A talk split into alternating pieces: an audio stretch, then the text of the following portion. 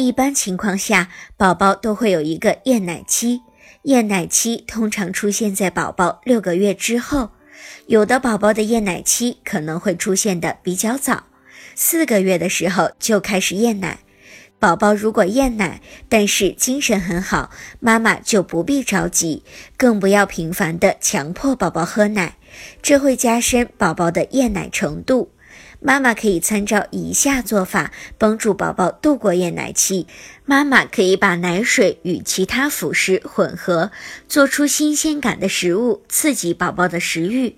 如果把奶水加到菜汤里、果汁里、米粥里，这样在宝宝进食辅食的时候，也可以摄取到一部分的奶水。另外，也可以使用酸奶、奶酪等代乳品。喂养宝宝，这些食物的营养价值与奶水相当，但是口味不同，宝宝会比较愿意接受。厌奶期一般持续的时间都不长，经过八至十天的调整就会过去。有的宝宝厌奶期较长，但是也不会超过一个月，所以准妈妈不用因此太过担心。